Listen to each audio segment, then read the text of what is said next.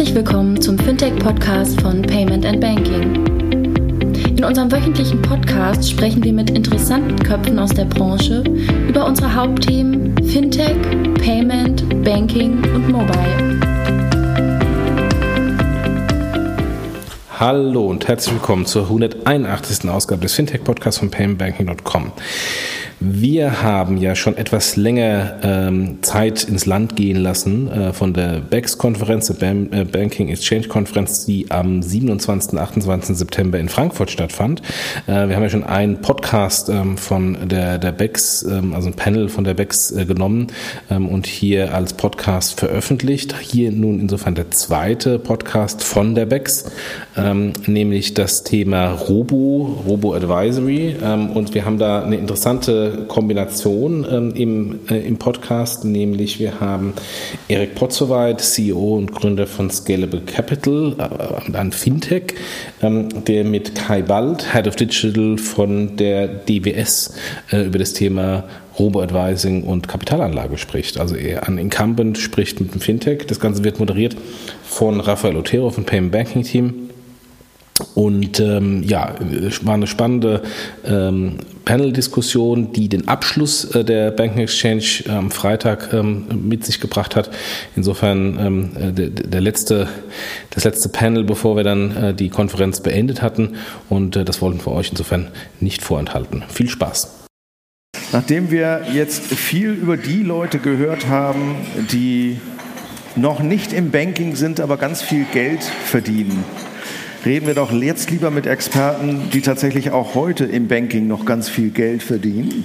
Ich darf begrüßen Erik Potzowald von Scalable und den Kai Bold, der Head of Digital von DWS.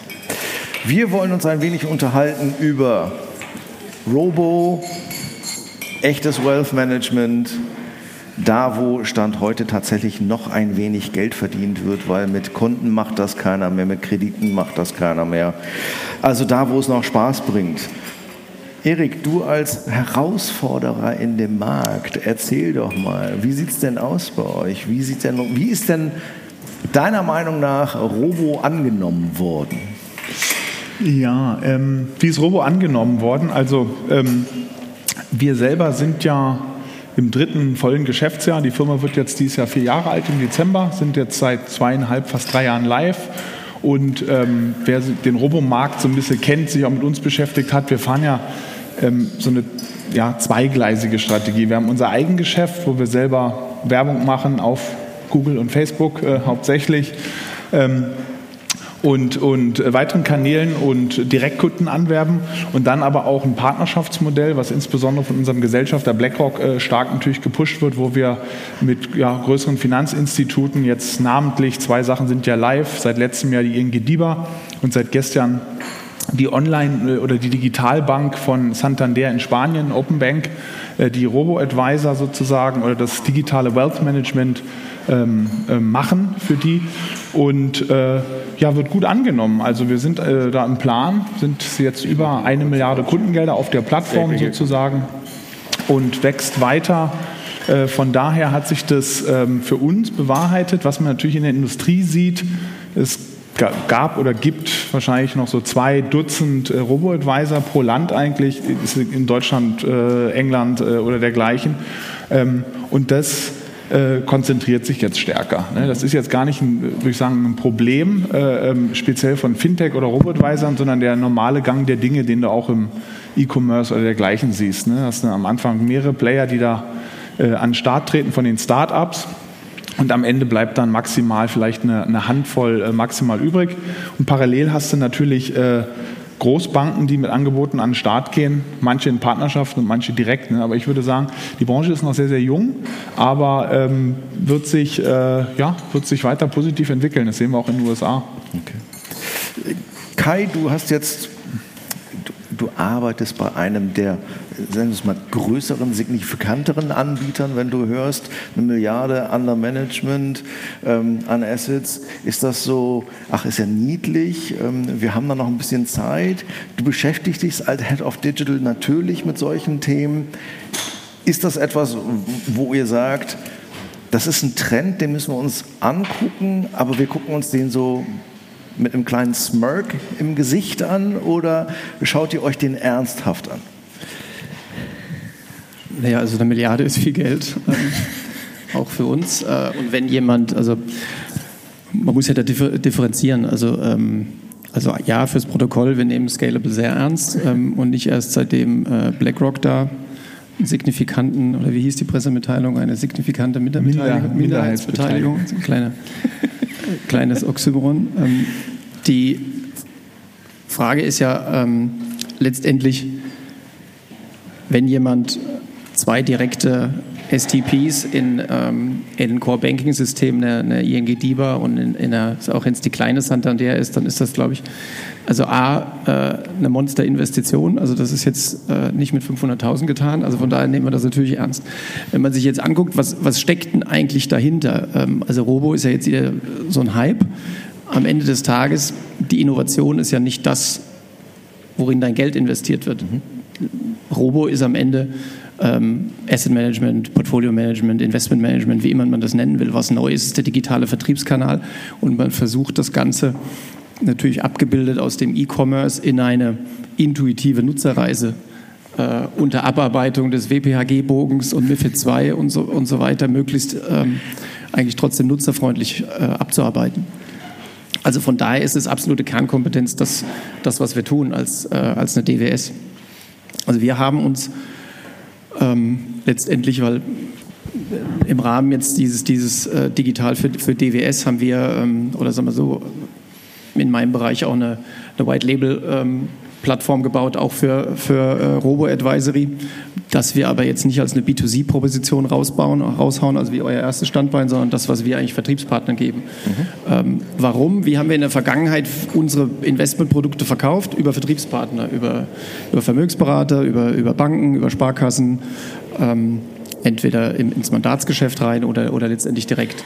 Und jetzt vertreiben wir die Investmentlösung wir nehmen nämlich jetzt keinen Quant-Algorithmus, sondern wir nehmen die strategische Asset-Allokation, die wir sowieso im Haus haben, haben einen digital äh, Vertriebskanal eigentlich vorne dran gesetzt, eine Plattform, wickeln das über unsere eigene Depotbank ab und geben das dem Vertriebspartner. Das heißt, der ist dann letztendlich, ähm, wenn er will, äh, in acht bis zwölf Wochen live mit dem äh, mit dem Thema. Es ist ein bisschen komplexer als einen Fonds zu verkaufen, mhm. aber ähm, unterm Strich machen wir damit natürlich extrem viele im B2B2C-Bereich relativ schnell digital, digital ready, MIFID 2 eingebaut, ähm, sagen wir so, neue Veränderungen auf der Regulatorik ist für die wie ein Software-Update. Äh, also von daher nehmen wir das Thema ernst. Das, ähm, sag mal so, äh, intern transformieren wir vom Projekt in ein Business rein, was auch nicht so einfach ist ähm, unbedingt.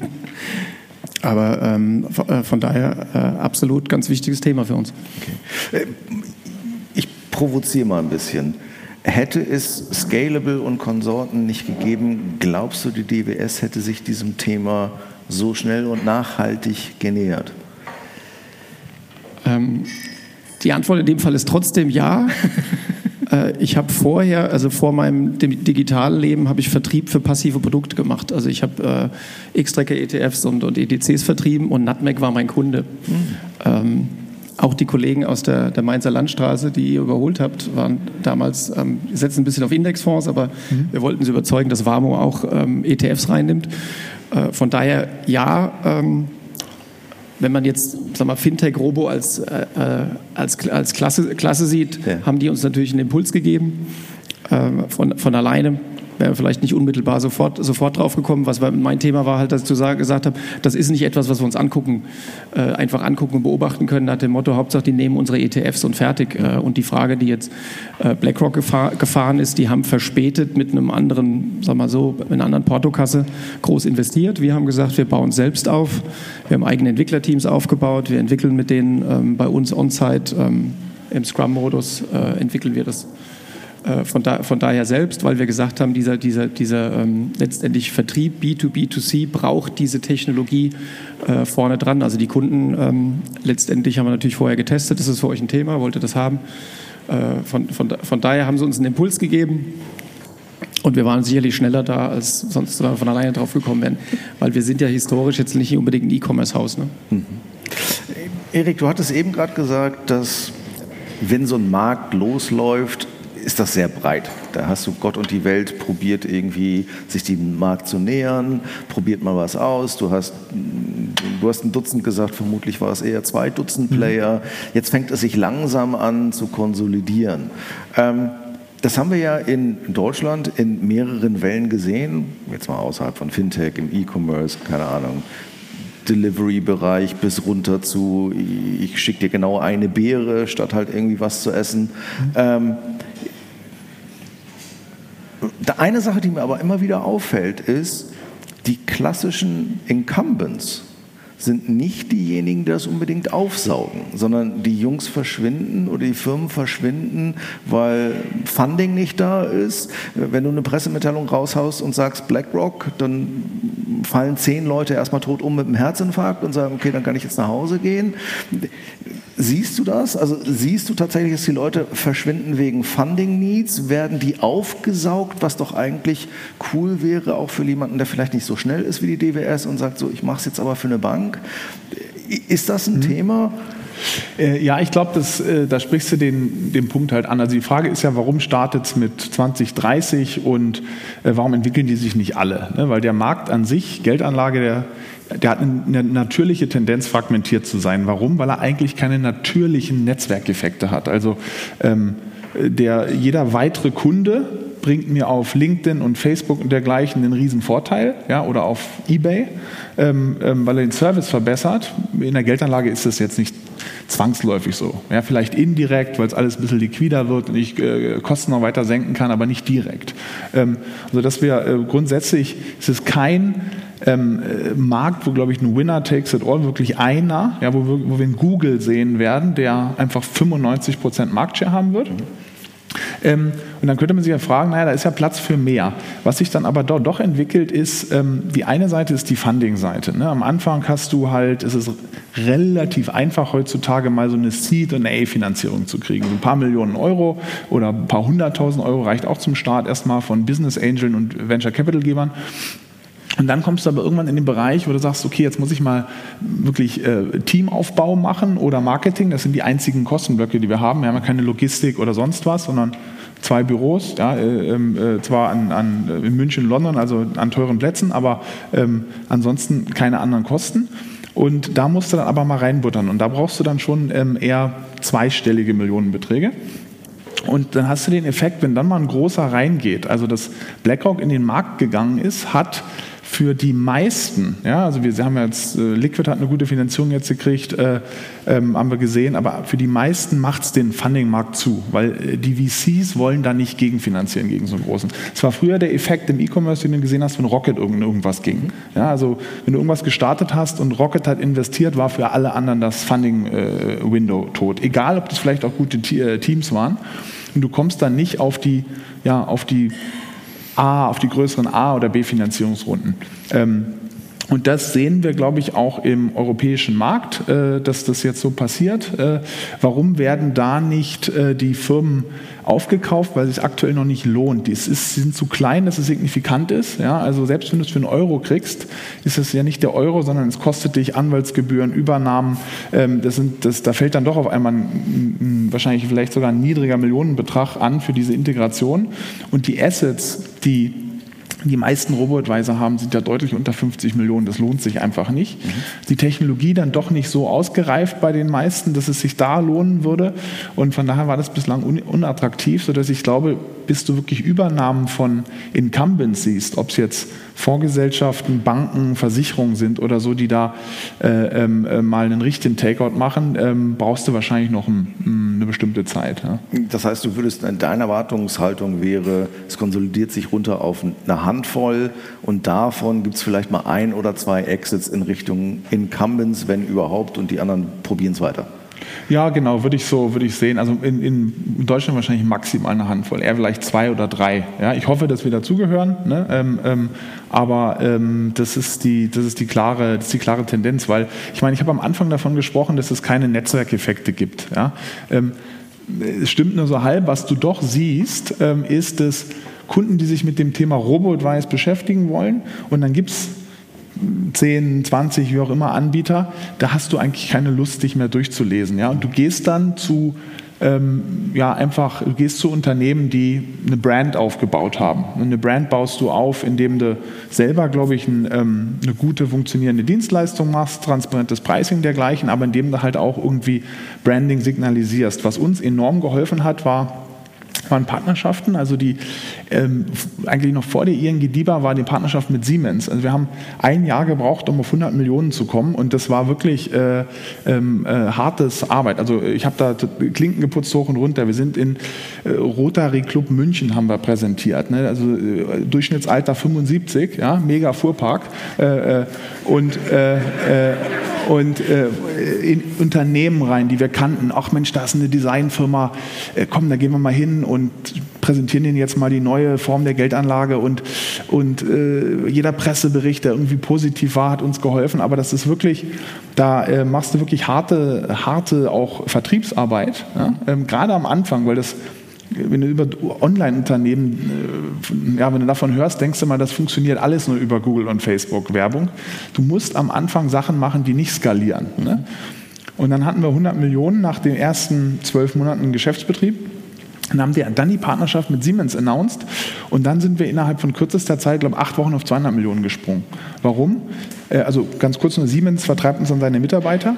Etwas kam über Siemens rein, der größere Teil kam aber rein durch den Branding-Effekt. Ne? Also weil Leute hören, Robo-Advice, was? Äh, ach, okay, wenn Siemens mit denen arbeitet, dann kann es kein Online-Beschiss sein. Ja? Und äh, das, das hat ausgestrahlt. Ne? Und diesen Weg sind wir dann, sind wir dann äh, sind wir gegangen. Aber wenn du wenn du das nicht schaffst, eine Brand aufzubauen durch Partnerschaften eine, oder halt durch extrem viel Marketinggeld, dann hast du es im Geldbereich einfach brutal schwer, weil gerade im Geldanlagebereich ist alles, was du versprichst, ja in der Zukunft. Ja. Ähm, ja. Kai, du hattest jetzt relativ deutlich es so anklingen lassen, als ob ihr sehr schnell es ausgeschlossen habt, ähm, irgendjemanden oder es von außen zu machen, mit einem Partner zu machen. Äh, war es bei euch eine Diskussion tatsächlich, sich mal den Markt anzugucken und zu sagen, hey, das könnte ein interessantes Team sein, vielleicht machen wir, holen wir uns das Team dazu und verstärken uns damit? Nee, also bei uns war eigentlich die, die Diskussion, gehen wir B2C oder gehen wir über die Vertriebspartner. Okay. Das, das, das ähm, also man muss ja mal gucken, äh, also wir haben uns den Wealthfront und Betterment in den USA angeguckt, weil die sind ähnlich wie im ETF-Markt, würde ich sagen, sieben Jahre, acht Jahre äh, voraus, was die für, ein, für, eine Kapitalisierung haben mit null Kunden, ich würde sagen, die, sind, die nehmen jetzt auch nur 25 und nicht 75 und die ersten 10.000 sind frei, also äh, die brauchen schon eher 15, 20 Milliarden, um überhaupt mal dann eine, ein Break-Even zu haben ähm, und trotzdem kosten die so viel Geld, dass wir uns gesagt haben, letztendlich, ähm, also das, was BlackRock für die Minderheitsbeteiligung bezahlt hat, gut, gut, da waren sie dann wahrscheinlich schon bei 500, 600 Millionen. Ähm, das glauben wir mit letztendlich äh, war es für uns, was wir uns Technologie eingekauft haben. Die Vertriebsseite haben wir, die Kontakte haben wir. Wir haben ja ein bisschen unterschiedliche Strategie, äh, Strategien.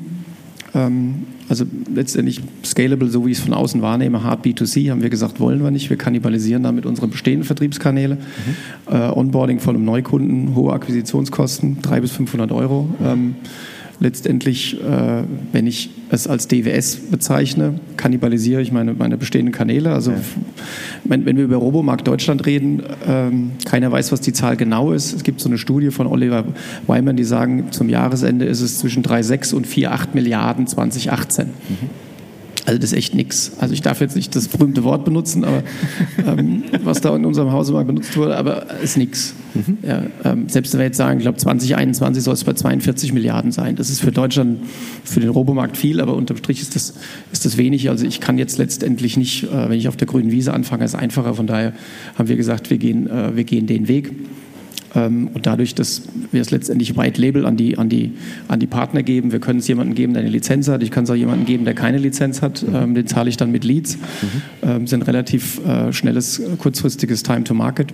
Also von, von, von, daher war für uns eigentlich nur diese Frage, machen wir es selbst, machen wir es mit jemand anders. Mhm. Und ähm, dann war auch die Frage, sollten wir jetzt von der Investmentstrategie etwas nehmen? Also wir nehmen da jetzt äh, ein Professor aus München oder ein Professor aus Frankfurt oder sind ja also Professoren da, zweites Standbein.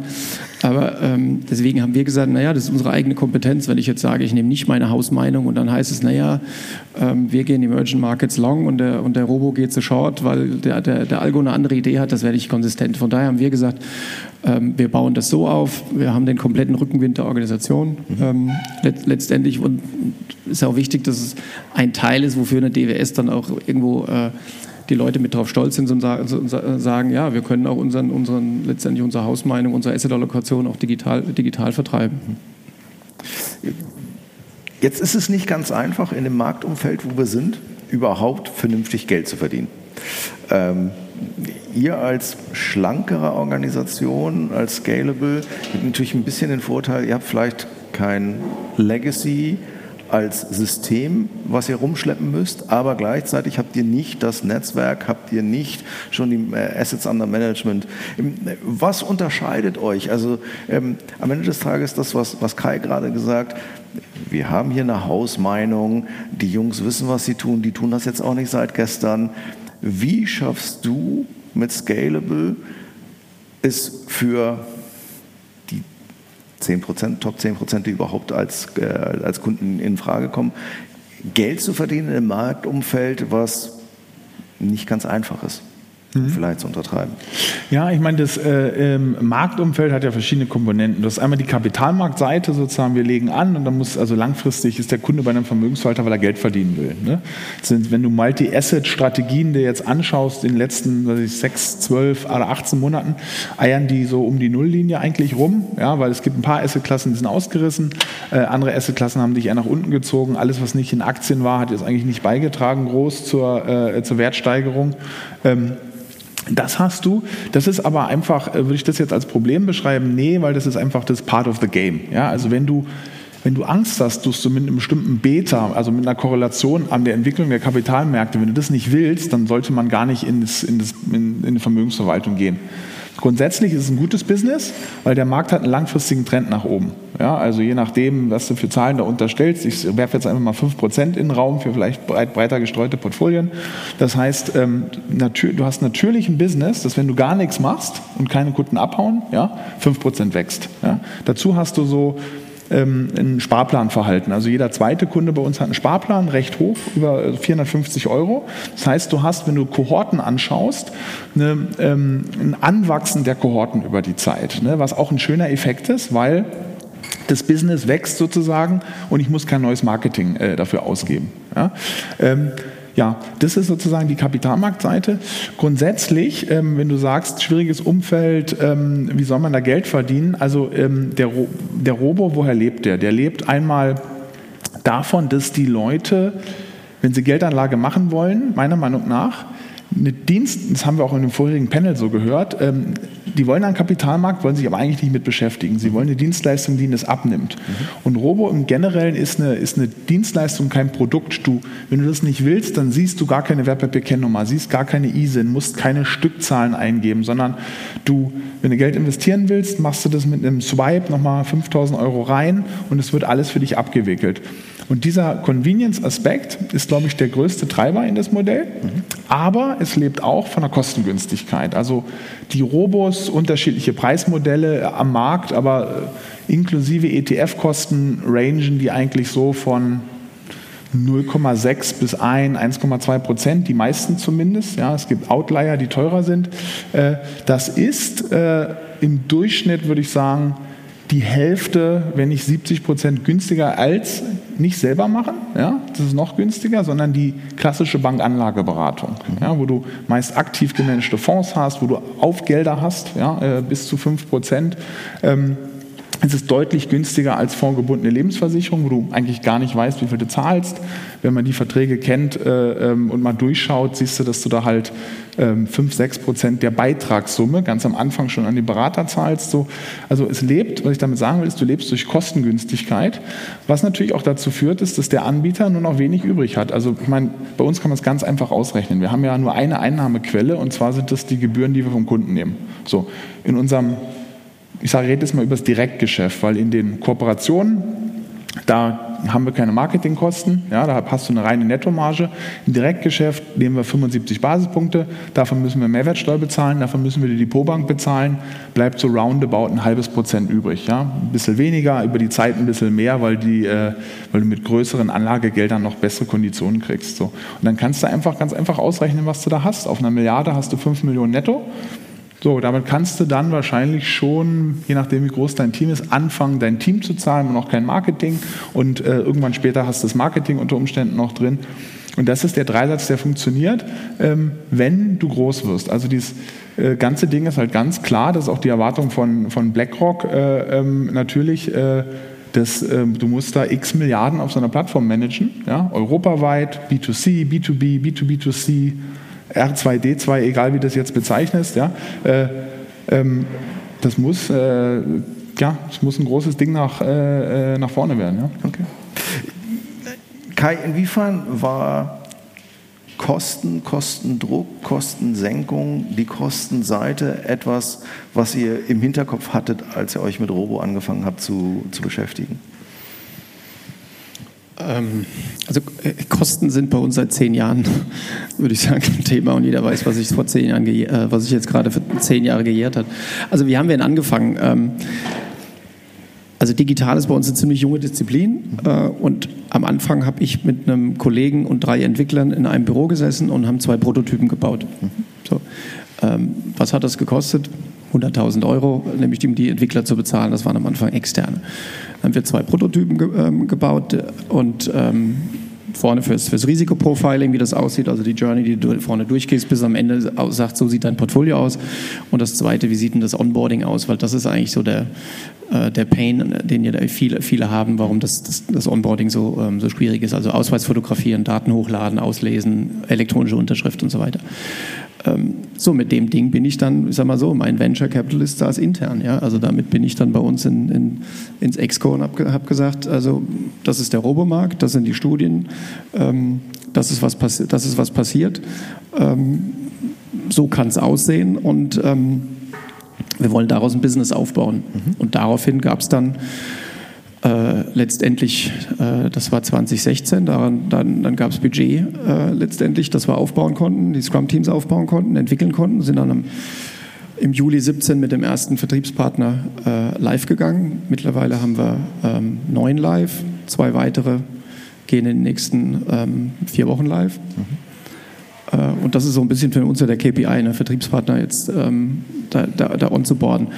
Aber ich muss mich auch jedes Quartal rechtfertigen. Ähm, wie sehen die Budgets aus? Wie sind wir von der Runrate? Wenn, die, wenn, das, wenn das Unternehmen Kosten, Kosten einsparen muss, ähm, hängen wir natürlich in dem Gesamtgefüge mit drin. Ne? Also wenn bei der DWS die Flows gut sind, da sagt man jetzt nicht, naja, komm hier, das ist jetzt unser, unser, unser Playground, lass den mal mit dem Geld weitermachen. Also ich sag mal so, der Kollege, mit dem ich das gemacht habe, hat früher ein Startup gegründet ähm, und der sagt auch, naja gut, wir haben es intern und, und sonst muss man sich auch den Venture-Kapitalisten recht, gegenüber rechtfertigen. Also das ist, das ist nicht so, dass, dass, dass es nach dem Motto heißt, naja, Fat Cat und, und äh, die haben ihr Budget und, und können da rumspielen. Also da unterliegen wir komplett den gleichen wirtschaftlichen Rahmenbedingungen. Okay. Jetzt hast du zweimal schon angesprochen, Kannibalisierung. Natürlich ist das in einem Haus wie bei euch eine Diskussion, die man führen muss und die vermutlich auch geführt wird. Jetzt habt ihr schon ein bisschen Erfahrungswerte. Passiert Kannibalisierung? Ist das, ist das ein Komplementärprodukt? Siehst du, dass sich Sachen nachhaltig verschieben auf Robo? Oder ist das etwas, was tatsächlich eine, eine kleine Lücke war, die man bis jetzt nicht, vielleicht nicht so bedienen konnte und man hat jetzt Zusatzgeschäft? Also der Hauptteil ist ja, dass wir unsere, unsere bestehenden ähm, Partner gehen. Da hilft in dem Fall mal auch nicht zitierfähig, aber in dem Fall hilft Regulatorik, weil die, die äh, Vertriebspartner, die draußen momentan rumgelaufen sind und die Fonds vertreiben, die ja letztendlich eigentlich äh, Ausgabeaufschlag und Bestandsprovisionen leben, die jetzt im Rahmen von MIFID II jede Umschichtung im Portfolio dokumentieren müssen. Das heißt, da ist letztendlich Regulatorik äh, in favor von, von, der, von der Vermögensverwaltung, wo sie dann nachhaltig eigentlich ähm, Erträge haben. Das heißt, das Marktumfeld ist insgesamt sehr, sehr förderlich und die Vertriebspartner ähm, letztendlich finden das gut, dass sie, dass sie sagen, wir stellen denen das ja ohne Upfront-Kosten hin. Ja. Also ich gehe geh, zu dem Partner, sage, du kriegst von mir die Technologie. Das ist letztendlich das Outsourcen des, des, des, des Marketing und des, und, und des Vertriebs.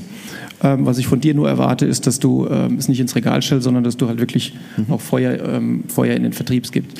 gibst. Von, ähm, von, von daher ähm, ist, sind da wirklich extrem offene Türen. Wir haben jetzt ähm, im Juli diesen Jahres äh, den ersten Deal gemacht mit einer Versicherung, wo wir es in einer fondgebundenen Lebensversicherung haben, wo wir letztendlich also eine DWS verkauft dem Partner Software mhm. und Asset-Allokation. Mhm. Ähm, also von daher diversifizieren wir uns ein bisschen unser, unser, unser, unser Geschäftsmodell. Man findet ganz andere, ganz andere Partner. Also, also von daher, wir finden es letztendlich extrem gute Ergänzung von dem Feedback, was wir vom Kunden bekommen. Mhm. Wenn man sich den Markt anguckt, also ähm, eine UBS hat ja ähm, kann man jetzt sagen, die haben in UK einen eigenen B2C-Robo äh, aufgebaut. Den haben sie, glaube ich, jetzt nach 15 Monaten wieder zugemacht, äh, weil sie gesagt haben, naja, wenn ich es in der Schweiz mache, das ist halt so ein halbschwanger Ansatz. Ne? Also, ähm, also wenn ich es in der Schweiz mache, uh, dann tue ich meinem eigenen Geschäft weh, also mache ich es mal in UK, da habe ich nämlich keinen.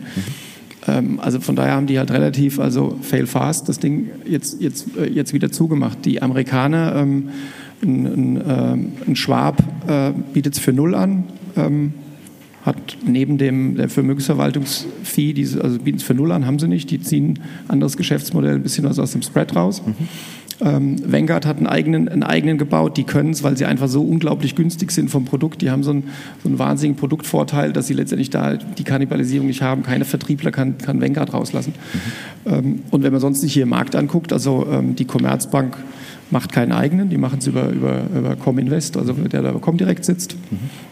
Äh, also ich sehe keinen Case, wo momentan eine Bank sich äh, da groß raus, raushaut und selbst, selbst einen macht. Ja? Also ich meine, BlackRock fährt ja die Beteiligungsstrategie, weil sie auch sagen, also ich glaube, wenn eine Bank jetzt B2C das macht, ähm, ich meine, die, die, die Deutsche hat den Robin, den sie jetzt in die, in die, in die Filialen gibt. Ähm, von daher ist es ein, ein, ein, Tool, was sie letztendlich in der, in der Beratung einsetzen. Aber wenn ein Asset Manager, der normal kein eigenes hartes Vertriebsnet hat, jetzt das äh, von sich alleine B2C macht, das wird er spüren. Mhm. Also speziell in Deutschland, weil der Markt halt extrem verkrustet ist. Ja. Erik, du hast ja auch Partnerschaften mit Banken. Ähm, ist Kannibalisierung, ist diese Angst vor Kannibalisierung da ein Argument? Du hast jetzt mit der ING DIBA ja auch mehr als 30 Tage Erfahrung. Ähm, wie, inwiefern ist das eine in eurem Partnergeschäft eine abstruse Angst, undifferenziert? Ist die ehrlich so?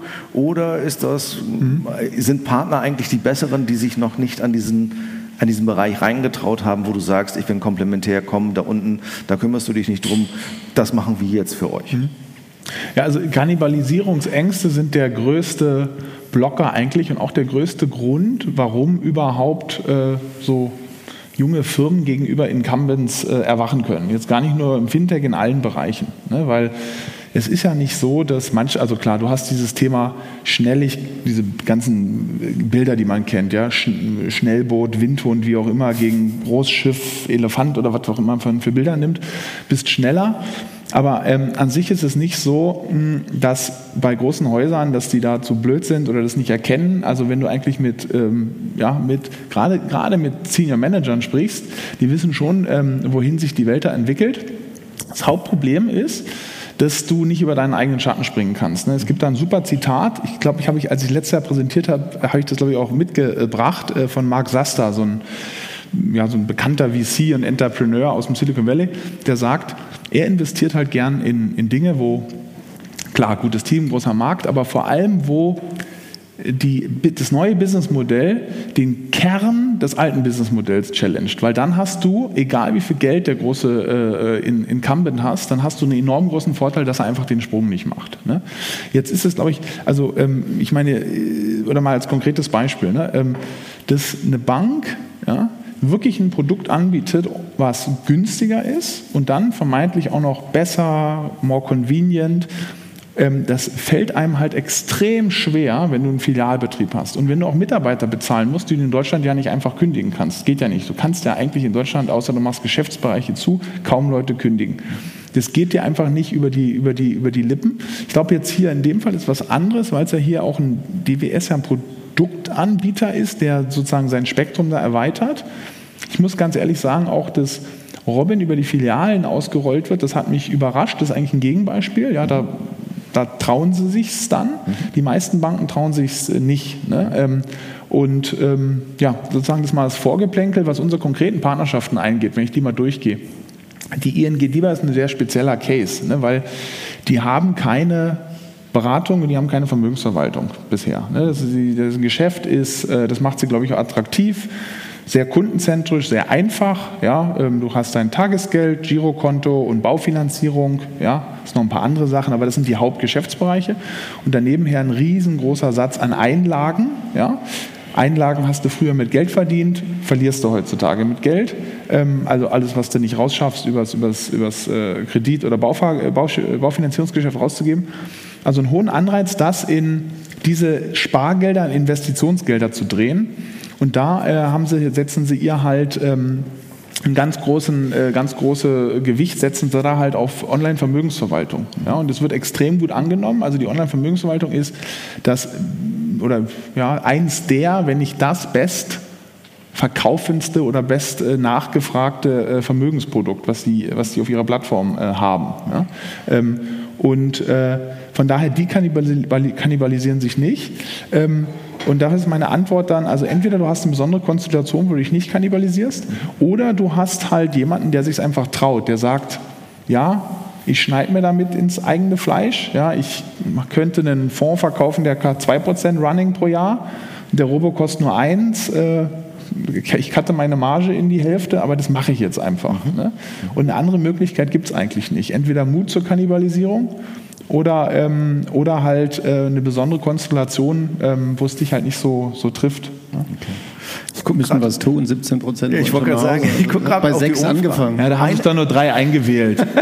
nee, das geht dann gar nicht. 17 Prozent wollen nur nach Hause. Das heißt, ich darf noch eine Frage stellen, wenn ihr mir ja. die erlaubt. Und zwar möchte ich Einmal, weil wir gerade über GAFA und BAT gehört haben. Und ihr kennt natürlich auch die Geldanlagestrategie der, der Chinesen. Da hat ja einer auch mal eben kurz so einen Fonds rausgehauen, der plötzlich dann einer der weltgrößten geworden ist. Vielleicht an dich, guckt ihr euch das an? Guckt ihr euch genau an, was, was Tencent und Alibaba da machen? Ja, also Jui Bao Fund äh, kennen wir. Ähm, also nicht zu übersehen inzwischen. also ich habe, also wir, ähm, ich sag mal so, ich habe also ich habe Tencent haben wir auch getroffen, wir haben auch ähm, Alibaba auch getroffen, auch der, der äh, wir haben auch gefragt, Alibaba, warum, warum, warum habt ihr noch kein Robo? Mhm. Ähm, und der Zuständige, der dafür das Wealth Management Geschäft zust, äh, zuständig ist, der sagt, ähm, wir wollen keinen Robo rausbringen, der nur die erste Generation abdeckt, weil der durchschnittliche Robo in China, gibt es ja auch schon genug, stellt 18 Fragen. Mhm. Wir haben so viel Daten auf der Plattform, dass ich eigentlich nur unter Auswertung der Daten, die ich über diesen Kunden habe, der auf der Alipay-Plattform ist, ihm komplett eine Vermögensverwaltung vorschlagen könnte, ohne dass er eine Angabe gemacht hat. Ähm, wir arbeiten daran, dass wir wenigstens vier Fragen stellen und dann kriegt er eine, kriegt er eine Antwort. Ähm, das ist jetzt Regulatorik, ja. äh, wo ich natürlich mit großem Neid äh, rüber, rüber schaue. Ähm, ich meine, prinzipiell jetzt in meinem Verantwortungsbereich ist auch diese, diese, diese Fondsplattform. Ich kann mich auch direkt in mein Fondsportfolio einloggen und mit einem Swipe ähm, letztendlich ein ETF zu, zu bauen. Also die, ähm, die App dazu ist im, im März rausgekommen. Ist nicht ganz so einfach wie die, wie die User Journey Joey Bao, weil die natürlich eigentlich, das Geboren kommt ja aus dem Leftover. Mhm. Ähm, und also was die halt super clever machen, ist, die kommen von dem, von dem, was man immer tun sollte, vom Use Case. Das Geld lag da und war nicht verzinst. Der Chinese zahlt auf sein Current Account keine Zinsen. Im Geldmarkt zahlt er immer noch 4, 6 und 8. So, was bei uns Junkbonds, Junk, äh, Junkbonds wären, sind bei denen normale äh, Fonds und der Staat steht halt dahinter. dahinter. Das heißt, die Dinger dürfen nie platzen. Mhm. Ähm, die Nutzerreise ist super intuitiv. Man kann da auch mit 10, 10 One, also keine Einstiegshürden, kann man sofort sehen, ähm, was, wird da, was wird daraus. Und ähm, von daher das Leftover kann ich dann wirklich mit zwei Swipes, ich bin ongeboardet, ich muss keinen WPAG-Bogen machen, bin ich sofort im, im, im Geldmarktfonds.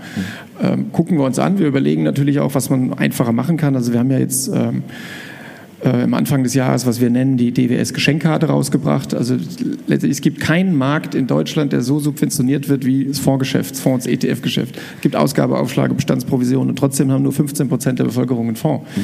Ähm, warum ist das? Also und mit dieser Geschenkkarte soll man halt sagen, hier kannst du einen, äh, kannst einen Fonds verschenken.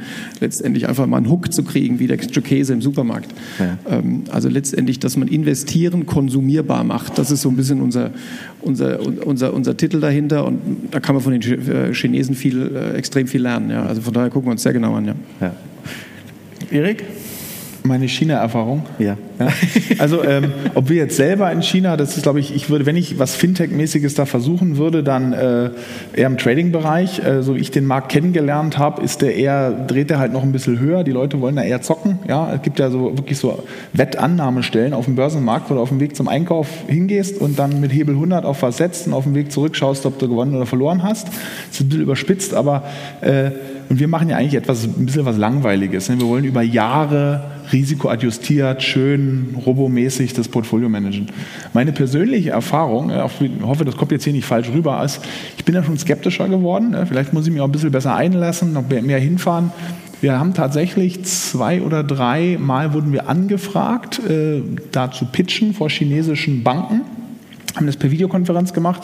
Ich wäre einmal sogar, er äh, wollte fast einen Flug buchen das ist schon alles ein bisschen odd, muss ich sagen. Also ähm, Szenario war, da sitzen 20 Leute, keiner sagt einen Ton, nur der Oberste darf irgendwie so sprechen, das war zumindest meine Erfahrung. Ja, also, äh, und äh, jedes Slide, den du vorwirst, äh, vorführst, wird abfotografiert.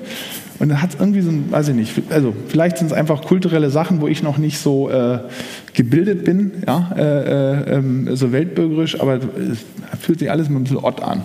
Also ähm, ähm, Denn Send hat noch nicht angeklopft und gesagt, mach mal. Genau, also nach der Speech wahrscheinlich.